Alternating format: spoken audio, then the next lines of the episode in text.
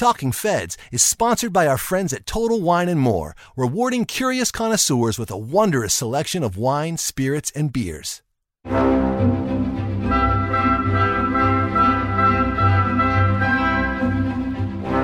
Welcome to Talking Feds, a roundtable that brings together prominent figures from government, law, and journalism for a dynamic discussion of the most important topics of the day. I'm Harry Litman. We are closing out this year with two special episodes on the current straits and 2022 prospects for the Democratic Party and the Republican Party. As you'll hear next week, the Dems, somewhat incredibly after the outrages of the Trump presidency, find themselves behind the eight ball distinct underdogs going into the 2022 midterms. But the Republican Party, whom we take up today, in many ways has an even more severe existential problem, which is the stranglehold that the former president continues to have around the party's neck and the unquestioning loyalty that the party leadership seems all too willing to give him. That Trumpian core has all but totally displaced the former Republican Party, which now stands for nothing discernible other than Trump's raging ego and his sense of grievance about the last election. To discuss the stakes within the party and whether the party even can survive in some recognizable form, we welcome today three great guests all of whom have served in the highest reaches of Republican governments, and all of whom are longtime stalwarts of the party. And they are Bill Kristol. He is currently the founder and director of Defending Democracy Together and the host of the highly regarded video series and podcast, Conversations with Bill Kristol logically enough. He served in senior positions in the Reagan, George H.W. Bush administrations and was a professor at the University of Pennsylvania and Harvard. He was one of the founders of the influential conservative magazine, The Weekly Standard, and is currently an editor at large of The Bulwark. Thank you, as always, Bill Kristol, for joining us. My pleasure. Thanks for having me. Michael Steele, a member of the Bipartisan Policy Center's board of directors and a political analyst for MSNBC and the host of the Michael Steele podcast. Everyone's got one. He's the former chair of the RNC, of course. But as a result of his opposition to then President Trump, he became in 2020 a senior advisor to the Lincoln Project. Previously, he served as lieutenant governor of Maryland, the first African American to be elected to statewide office in that state. Thanks very much, Michael Steele, for returning to Talking Feds for this special episode. Absolutely. Great to be here. And Governor Christie Todd Whitman. She's now the president of the Whitman Strategy Group, a consulting firm that specializes in energy and environmental issues. She served in the cabinet of President George W. Bush as administrator of the EPA and was the 50th governor of the state of New Jersey and its first woman governor from 1994 until 2001. She is the author of the New York Times bestseller called It's My Party Too, published in January of 2005. It's her first visit to Talking Feds. Thank you very much for joining Governor Whitman. Good to be with you. I'm happy to do it. So I think we should start here. Is there still a Republican Party? And if so, how would you define it? Well, I'll start with that. As uh, the former chairman, I kind of have a sort of a hankering in the heart for the old GOP. I've served as a county chairman, state chairman, national chairman. And so been in that room. And today I kind of look at myself more or less as a Motel 6 Republican. You know, someone's got to keep the lights on just in case hey, somebody shows back up, want to come back in. But I think the party is that certainly that Bill and I have worked in and Governor Whitman has served has changed, is dramatically different, and I would probably say in large measure disappeared. So, what we're, I think, really looking at now is what do you do with the remnants of this party? Does it become a seedbed for a future effort? Do you walk away from it? And I think that's a lot of the conversation that you see going on in a lot of Republican circles right now is is this really worth the fight of keeping it and trying to revitalize it, or do we just let it go and do something different? Well, I would just add to that that I agree with Michael that it's not the Republican Party anymore. Certainly not the one I, with which I grew up. It's now really a cult, a Donald Trump cult. And that was made clear in uh, 2020, 2019, when they didn't even adopt a platform for the party to say what it believed in. It was whatever Donald Trump says you believe in, that's what you believe in. But if you look at, at what's happened nationwide, for the first time in our history, 50% of registered voters are registered independent or unaffiliated. That's never happened before. And a lot of those are Republicans who just, this is not the party that they have supported in the past. The Restore America movement, with which I've been very involved, is, and it's interesting what's happened. We focused and started as 150 Republicans, former office holders, senators, congresspeople, governors at all levels. And Mike, you're part of this. And Bill, yep. we talk all the time on this. But we started by trying to get the Republican Party with the idea we wanted the Republican Party back to the center because the country does better with a center left and a center right party than it does with the two extremes. We were going to focus just on Republicans, but really we've decided we just need centrists. And so we need to support those on the other side of the aisle who are running against extreme Republicans and who are centrists. And so we're working both ways. We do want to get the Republican Party back to the one that Mike chaired but on the other hand, we have to recognize that right now, we just need people who are going to respect the Constitution and the rule of law, push back against the big lie, and recognize that January 6th was not just another regular old tourist visit to the Capitol. I would just add two footnotes, really, both under the category, I suppose, the heading of wishing doesn't make it so, as we all know on this podcast. And in case we forgot it, we've been reminded of this in the last few years uh, by, with hard experience. And the first is that life would be a lot easier for Republicans like us if uh, Trump had been an electoral disaster, if Trumpism had dragged down the Republican Party, if they had lost, you know, 20 House seats in, in 2020, along with Trump losing the general election.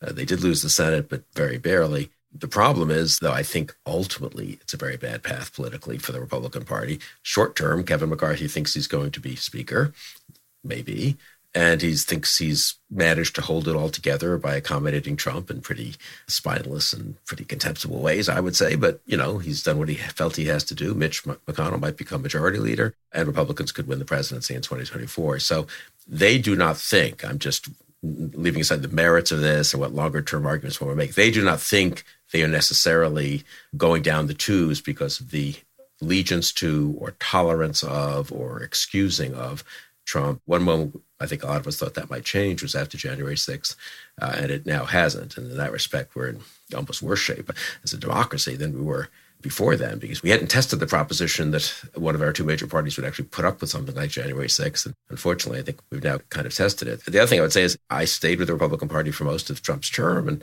as Christie and Michael know, we all worked together on this, tried to recruit people, to support good people in primaries, recruit people to run against Trump because it's important to have two sound parties in the country. Now I think people have to make their own different decisions, probably based on where they live and the politics of their own state, their own district, in the short term about how to strengthen democracy. In some cases, it will be supporting a good Republican against an anti democratic Republican. In some cases, there'll be a tough call about a not so good, but not so terrible Republican against a terrible Republican. In many places, there'll be, I think, the need to support a sensible Democrat uh, against a Trumpy Republican, and in some cases, maybe to intervene earlier to the degree one can to help sensible Democrats win primaries. So we have a better choice. So I think it's a very complex, and I don't say this just as a matter of political tactics, almost as a matter of moral judgment. It's not always obvious what exactly the right thing to do is in any case, but I very much agree with what Governor Whitman said at the end that strengthening the forces of moderation and commitment to democracy is the key. There can be some tactical differences on how to do that, but that's the key task for the next couple of years. It really is complicated political. You know, we're doing two year end episodes, one on the Democratic Party. And I think if the Republican Party is almost an existential crisis, the Democrats certainly have a political one. And the great irony is the wrong word, really, sort of galling fact is that in Vegas odds, the Trump Republicans are, in fact, as you mentioned of McCarthy, position to take at least one House back in 2022. And who knows about 2024. Maybe just a quick follow up having to do with Trump himself, whom everyone's mentioned. Is the problem as you see it 50%, 75%, 99% Trump? If he were vaporized painlessly Uh, Why painlessly? would everything be basically okay, or have we crossed a, a, divide so that the problems would persist? I think the problems would persist. I don't think they're going to go away. They wouldn't have as much focus without Donald Trump there. But he's unleashed feelings in this country that we never used to act upon, shall I put it that way? And he's made it okay to be racist. He's made it okay to ignore subpoenas. He's made it okay to just disregard the Constitution. And that's not going to change, I don't believe. But without him there, there won't be the same kind of passion. The passion will be there, just won't be as organized. Yeah, I, I agree with that. I think in answer to the question, have we crossed the great divide? You know, we have not only crossed the Rubicon, we have back flooded that bad boy. It's going to be hard to go back the other way. We're just on a path right now as a country that calls to mind for me two essential realities that animate what Governor Whitman said. One is, and it goes back to the first part of our conversation throughout the last five or six years, Republicans from Trump on down to Boebert and others have never been held accountable for what they've said or done. And to the extent that the country, this is point number two, doesn't hold them accountable, Republicans take the House next year, maybe even the Senate, and likely in a very, very strong position to win in 2024. Because I fundamentally believe the country doesn't take this as serious as they claim to the governor's point, they are comfortable with this. He unleashed these feelings, Trump did. It's like if you remember as a child, the first time you got to move from the kids' table to the adult table, and when you got there and the first time you said something out of line, right? Your grandmama hauled off and smacked you and said, Boy, you know, that's not how we no, get back over there to that table, right? that's not happening. These folks are now finding themselves in a space where they are trying to overturn elections, rig future elections, crapping all over the Constitution and the various institutions that support the foundations of this great democracy, stealing the narrative of individuals like Hamilton, for God's sake, and Jefferson, and appropriating them in the context of white nationalism and all of that crazy. And no one is holding them accountable yeah, the governor, Bill, and I, we're out here. It's like standing in the middle of a hurricane and trying to scream for folks to come to safety, right? They're not necessarily going to hear you. And so the reality is, everyone has to decide for themselves whether or not they're prepared to hold Republicans accountable for what they are doing the backsliding, the lying, and so forth. Or 2025, Donald Trump, Mitch McConnell, and I think probably Jim Jordan over Kevin McCarthy because I think Trump is just egging McCarthy on. Whoever it is running the House, what do you think America looks like, people? Where do you think we go if we got that close in 2021, January 6th, to seeing the government collapse? What do you think happens when you've got two sycophants in the House and the Senate? And a president who's on the warpath for revenge. How do you analyze this? The governor mentioned forces have been unleashed. And the thing that's distinctive, Trump is a psyche unto himself, and that path lies madness to try to analyze. But the other Republican leaders, I think of Perdue, who recast himself as a full fledged Trumpian in order to run for governor, I think it's fair to say that all of them all but a couple understand that they're completely in the service of a big lie. And yet, sometimes you hear they're afraid of Donald Trump. Other times you hear they're afraid of the base. You have 60% of self identified Republicans, including professionals and not simply ragtag terrorist types, who honestly do believe, if we're to credit the polls that say the election was stolen, are they the driving force and the cadre of sycophantic members of Congress are just afraid to cross them? Or are they somehow just hoodwinked and it all goes up the one level to Trump and maybe a couple other people? I guess I would say maybe there are three levels, and obviously it's a chicken and egg problem in a way. Trump was uniquely good demagogue, I think, and a successful one. Very unusual in American history. Demagogues have become governors and senators and caused a lot of damage, but they haven't become president, at least not in modern times. Once you're president for four years doing that, is, I think, Governor Whitman's point was so important that you, you, unleash a lot of things that, to use another metaphor, the toothpaste is out of the tube. It's hard to put it back in. People kind of enjoy indulging things that they once would have said maybe quietly in a bar at 11.30 at night to two friends, but wouldn't think it's appropriate to say or to do publicly. And that matters. People have whatever prejudices and anxieties and unhappy feelings that they have. That's not going to change as long as life is the way it is. But usually in our country, we've done a decent job, maybe except on race, and, in keeping them sort of suppressed, at least in public life. So once that's out, it's a little hard to know how that gets back in. So Trump was important. The base is now riled up, so it will punish people who go against it. You've seen that, for example, on the vaccine stuff, where I think it is really worrisome how much craziness there is out there. And that's not really coming from Trump particularly. I mean, he unleashed it and he doesn't stop it. He does not speak that much about the vaccine. If anything, he was tempted for a while to take credit for it, which would have been intelligent, I think, or the school board stuff, right? I mean, there are provocateurs helping this along, but the degree to which it's now spontaneously happening is actually bad. Mm-hmm. I would prefer it if there were some clever people up top manipulating people, but then if, if you deal with the clever people up top, right. right. Yeah. But the third thing I would say is the elites, the degree of cowardice and rationalization and ambition that's all which have conspired to let people rationalize going along with Trump, accommodating him, maybe not just accommodating him, but Perdue's a good example, but actually going out of your way to embrace some of that because you know what? You get to be a U.S. senator instead of being a guy who's out of office or a governor in this case, I guess. And uh, maybe you have a national future even, and you can then navigate the Trump establishment wings of the party. And you just had 20 or 30 million people who were loyal to him. I still think we'd have a much more manageable problem than we have now with a, the leadership of an entire party, the bulk of the leadership at all levels going along with and enabling this. That's what makes this a uniquely dangerous moment. Trump and the party and the donors and a lot of the business establishment and others and the populace all now in harmony, basically.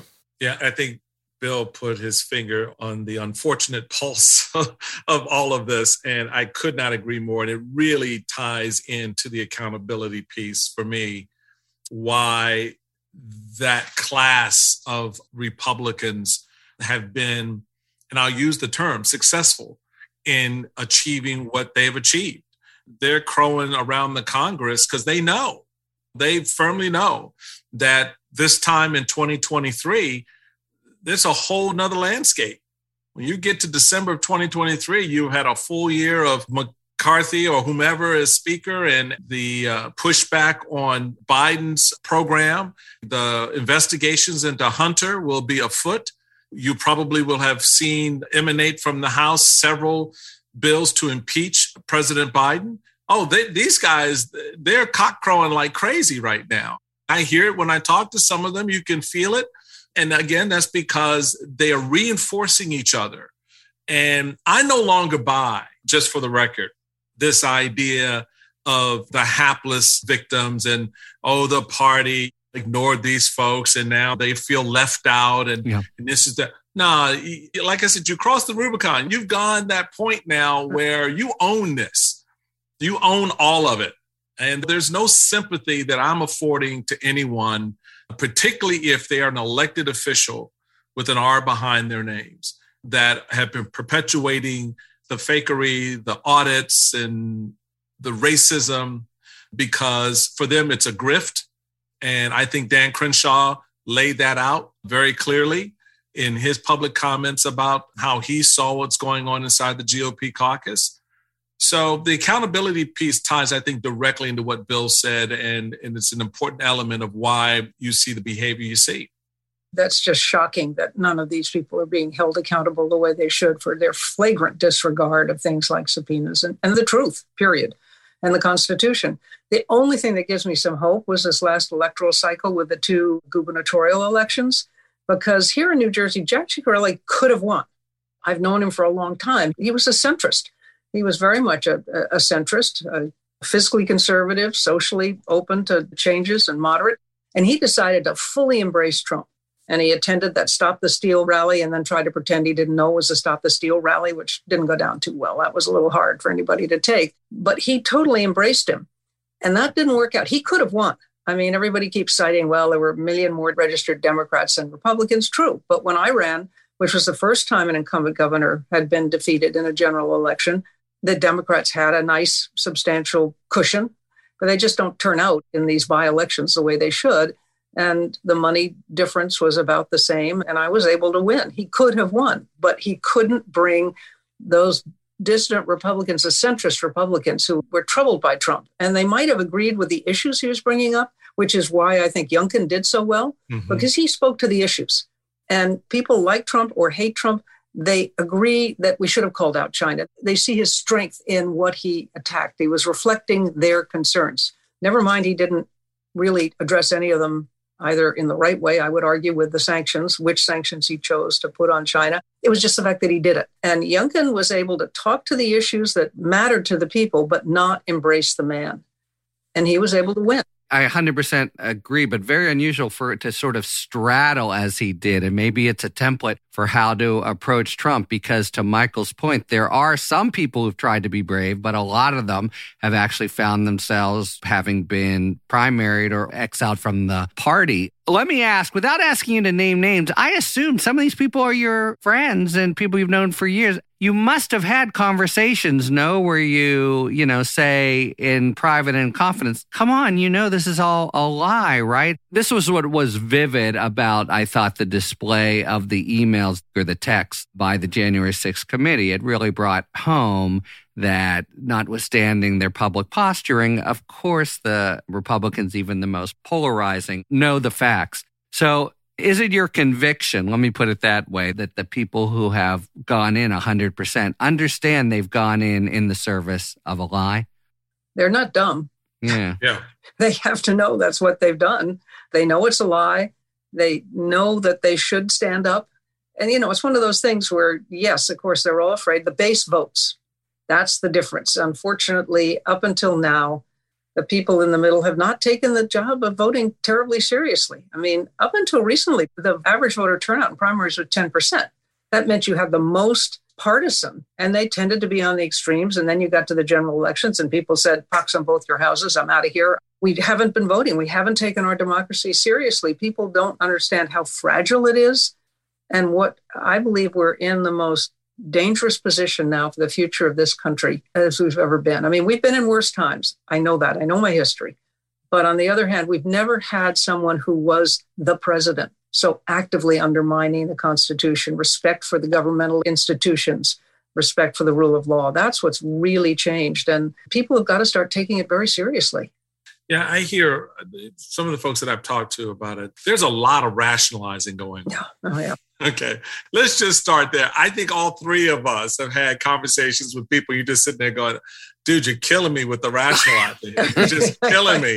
I'm sorry. I am just having a hard time following, but there is a lot of rationalization going on. And the rationalization, particularly for the old line Republicans who have capitulated, given in, I would say given up, because it's just easy to put the hands up and go no mas and kind of follow the course of things has been around the policy issues. So, as Governor Whitman just noted, with respect to China, that reflection of saying to China and presenting the breastbeating kind of macho man front face of the United States against China when there was this feeling of China taking our lunch in many cases. A lot of these elected officials like that it kind of added a little notch to their political spine. And that was reinforced by a public who, quite honestly, don't know exactly how the the process works with China. You say to them, you don't like the Chinese, but you know everything you have in your house. they put in there, paid for, right? From them. They made it. So there, there are these aspects. But the other part of it, which then got really interesting, was then you would say, well, okay, I understand China. How do you rationalize Russia? Because we were the party that made it very clear going back to Reagan where the lines were drawn.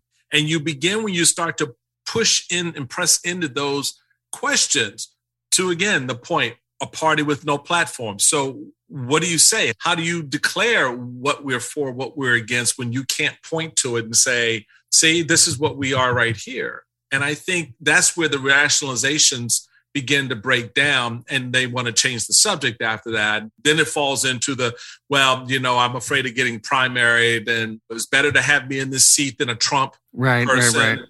And I'm yeah, like, yeah. but dude, you're no better than the Trump person at this point. yeah. All right. It is now time for a spirited debate brought to you by our sponsor, Total Wine and More.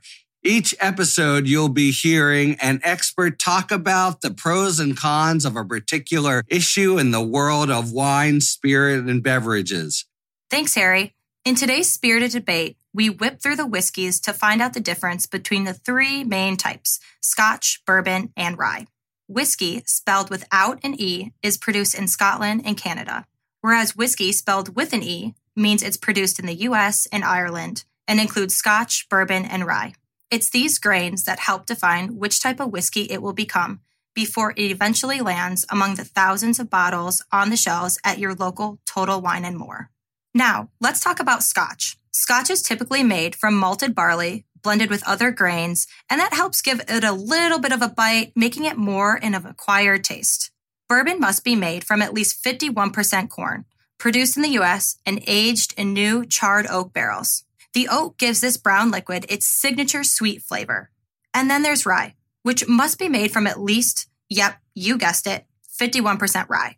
Rye is a type of grass in the wheat family that has a spicy, edgier flavor, adding a little extra kick you may not find in a bourbon. For a true test of bourbon versus rye, we recommend you pop into Total Wine, maybe grab a bottle of scotch while you're here. But to really get to know the differences in scotch, bourbon, and rye, Start by talking to the guides at Total Wine and More, who are more than happy to talk day or night about whiskey, with or without an E. And remember, always think interesting, drink interesting. Thanks to our friends at Total Wine and More for today's A Spirited Debate. So let me ask this. So there is a scenario, I assume, that five years from now, 10 years from now, the Republican Party, the principled conservative group that you guys all came of age with is restored, but it's a little hard to see how because it has to mean a defeat of the whole Trumpian party. Yes. So it's a question of how do the Republicans, as you know them, prosper other than by taking on in battle and defeating the current dominant wing? Well, some of them, I, I mean, you know, this happened fairly suddenly. There were indications and roots before we can look back and see this or this, this or that sort of thing that was bubbling up that didn't make it earlier, then sort of exploded in the Trump years. But it has been fairly sudden. And I suppose in theory, therefore, I'm, I'm personally somewhat pessimistic about this, but to be fair, it could go away a little more quickly than we think. And that's happened in the past. Things are deeply embedded. Joe McCarthy's dominating the Senate. Republicans are all scared of him. And 1953 and by 1955 is finished.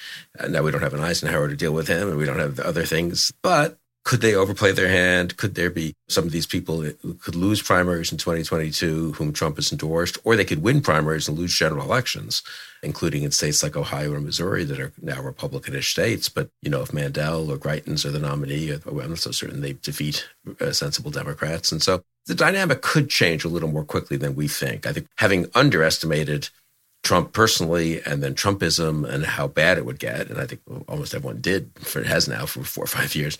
We might be overestimating how sort of permanently this is a feature. Mm-hmm. It doesn't mean it's necessarily what replaces it necessarily is going to be great either. It doesn't mean we just go back to some happy, you know, earlier time, but there is something fragile about it. He's always been a minority president. Yeah. So I would say I've always thought the key to it being defeated and either partly fading away and partly just being confronted and losing and partly just being marginalized. The key would be a successful Biden administration, or the first way that would happen. The easiest way for that to happen would be a successful Biden administration. Could you clue in the Biden administration on that? I've made that point to our friends in Biden world, but Harry, if you could arrange that with your Democratic friends there, that yeah. they kind of get their act together a little, that would be somewhat right. helpful to us Republicans. Leave aside the Democrats, you know. Yeah, I'll, I'll give them a call right after this. Consider it done. What about the 1 6 committee? Do you see any scenario where if they have a really damning report, it matters a whit in terms of what we're talking about now? I want to go back because I've given a lot of thought to what Bill just said into your question about what this looks like and the timelines and all of that. What I think will happen evolves around efforts that are right currently in place. Bill Kristol, Max Boot, a number of these individuals who are, I think, reemerging as sort of the philosophical reorientation of republicanism, conservatism, without all the labels and branding, but just the philosophy of how we look at government, how we look at communities, how we look at certain policies. That's one piece. The work of a Governor Whitman, who is organizing on the ground, who is tapping into a new generation of candidates who are cross partisan, is the term I like to use, mm-hmm. as opposed to bipartisan. That she and her efforts are actually sort of retraining the way voters look at candidates and think about policy and think about parties in the context of those candidates. That to me is the sweet spot of all of this. It's almost as if it doesn't matter whether there's a quote grand old GOP Republican Party. What I think individuals like these two are doing is fertilizing the ground for something else. Now, it could come up within that structure of the current party. And those battles may happen with the elbowing out of Trumpism as people kind of gravitate towards that. But that's not necessary, I don't think. And I'm seeing and hearing a lot of, of that among younger voters.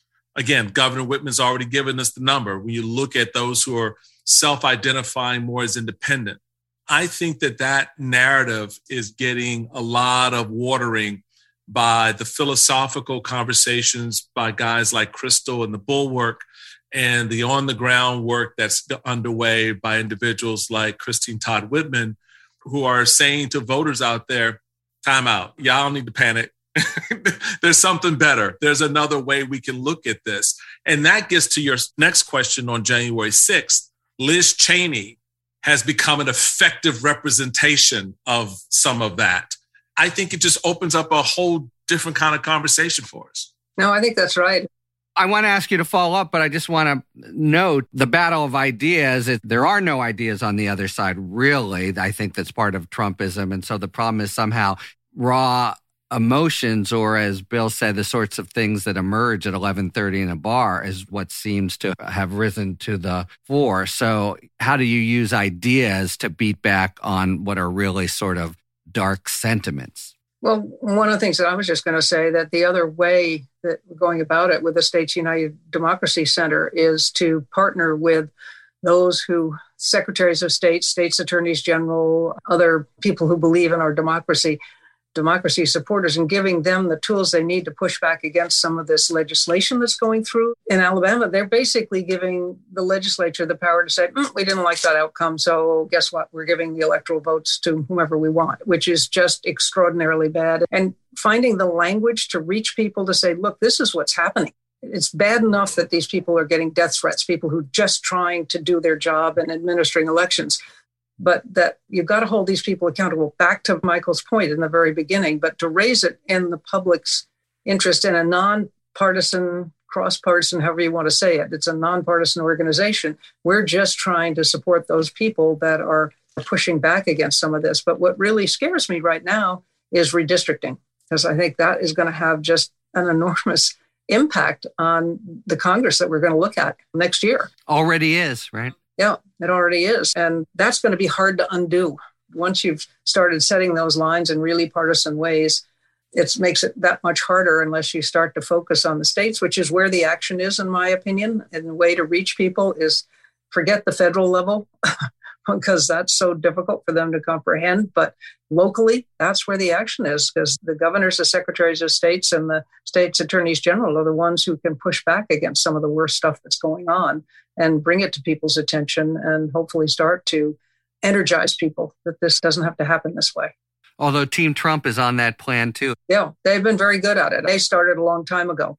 So, Bill, there's a doomsday scenario here. Yeah, it's not simply about the party and the survival, but it's about the republic. Right. And a scenario that the governor just diverted to where January 6th it becomes a dress rehearsal and they don't gain power legitimately and they somehow gain it illegitimately and we're looking like, you know, Turkey or fill in the blank. Not just the party, but the republic is in something of an existential crisis, yeah? Yeah, I think so. And I say two things January 6th, or really November 3rd to January 6th or January 20th. I think it's better to think of it that way. Everything that was done uh, may turn out to have been a dress rehearsal for a more effectively engineered attempted coup with the groundwork having been laid at the state level and at the federal level without having last minute phone calls to secretaries of state and yeah. state legislators trying to do something for which they've never really prepared before and they hadn't laid the groundwork. They are laying the groundwork. So that's very dangerous. And I don't think it'll be an uncontested coup, on the other hand. The way people talk about it is if the Democratic nominee carries Pennsylvania, the Pennsylvania state legislature overturns it. Really? Are 5 million Pennsylvanians just going to quietly accept that? Honestly, it's a civil conflict scenario, I think, more than a successful coup scenario, though it could be both and it could be terrible in either case. So I'm not being cheerful here. So people are not sufficiently alert to that. I agree with that. You could have mobilizations in the streets on both sides make January 6th look like a, not to use the Nazi analogy, because everyone uses it, and we shouldn't, I suppose, but the equivalent of 1923 versus 1932 or 33, right? A kind of a little thing that the historians note as the kind of footnote earlier attempt to the serious outbreaks of street violence and attempted destabilization and overturning of election returns. So I'm very worried about that. I don't think people are alarmed enough. We've each alluded to that. For me, I've been quite involved, and you have too, Harry, I think, and I guess all of us have in some ways in these voting rights and fair, free and fair election efforts on the Hill. But I had this argument with the Democrat yesterday in the Senate. I think it's insane. They've attempted to preserve voting rights against states' efforts to cut them back. That's good. They've attempted on the John Lewis thing to particularly address the issue of minority voting rights and restore some of the pre Shelby decision status. The one thing they haven't done is introduce an Electoral Count Reform Act, mm. which is everyone mm-hmm. agrees is needed. We saw the kind of Rube Goldberg type ramshackle situation we inherited from back in 1887. It had gone on fine, really, pretty much for 100 and whatever, 40 years because people acted in good faith and basically the situation was fine. Now it turns out when you stress the guardrails, they're not very strong. Fixing that really should be bipartisan, honestly, and I think has some chance of even being bipartisan, but it's certainly an easier thing to explain to people because that's what the crisis was, you know, and that, that can be fixed. And I think the Democrats were crazy, really, not to make that the lead item or one of the lead items, and they have complicated reasons why they held that one back. The other two had to go first. They didn't want to mix it up. But meanwhile, we literally, we're sitting here on, what are we talking, December 17th? There has not been legislation introduced to repair the most obvious things that were screwed up and exploitable by Trump between November 3rd and January 6th of a year ago. That's kind of astonishing. I think if a historian came down from Mars and looked at this, what are you guys doing? You just saw this whole drill. It would be as if some yeah. highway outside my window here collapsed and everyone decided, you know what? I think we're also going to fix some other stuff 10 miles away. And I also have some ideas about some other programs I'd like to have. I'll get around to fixing the one that just collapsed. So the Democrats are just don't quite have enough focus on the immediate and urgent task, I think. And then the American public gets kind of confused because, well, we're having another fight about, I don't know, same day registration or uh, 15 days of early voting instead of 30. And none of that seems quite as fundamental, preventing an election from being overturned by the state legislatures or by the House of Representatives. I'll just say one quick point, which is I think the big lesson they've learned is to try to keep things out of the courts if they do it again, that the courts basically can be counted on and they've been slow to act necessarily, but pretty solid. But the different scenarios that scare me are just pure raw chaos and political will by steering clear. That's the sort of Eastman plan, et cetera. Well, on a cheery holiday note, we only have time for uh, our final Talking Five feature where we ask a question from a listener and we all have to answer in five words or fewer. And today's will be what will Mike Pence be getting Donald Trump for Christmas? An arsenic laced Big Mac. Perfect. That was good. Wow, you're good for your debut too, Governor. Respect. I would say a lump of coal. I'd say a subpoena. There you go. I would love all those, but I fear it will be new pinky ring to kiss. Yeah. We are out of time. Thank you very much to Bill Kristol, Michael Steele, and Governor Christine Todd Whitman. And thank you very much, listeners, for tuning in to Talking Feds. If you like what you've heard, please tell a friend to subscribe to us on Apple Podcasts or wherever they get their podcasts. And please take a moment to rate and review this podcast. You can follow us on Twitter at Talking Feds Pod to find out about future episodes and other Feds related content. You can check us out on the web, talkingfeds.com, and you can look to see our latest offerings on Patreon, where we post discussions about special topics exclusively for supporters. And as you'll hear, we have a new level of Patreon coming at the beginning of the year that will include live question and answer sessions with me. Submit your questions to questions at talkingfeds.com, whether it's for Talking 5 or general questions about the inner workings of the legal system for our sidebar segments. Thanks for tuning in, and don't worry, as long as you need answers, the feds will keep talking. Talking Feds is produced by Mal Meliez, associate producer Olivia Henriksen, assistant producer Matt McArdle, sound engineering by Adam Macias. David Lieberman and Rosie Don Griffin are our contributing writers. Production assistance by Ray Cohen Gilbert, Kalena Tano, and Emma Maynard. And our consulting producer is Dustin Canals. Our gratitude, as always, to the amazing Philip Glass, who graciously lets us use his music. Talking Feds is a production of Dolito LLC. I'm Harry Litman. Happy holidays to everyone and all good and better things to you and yours in 2022.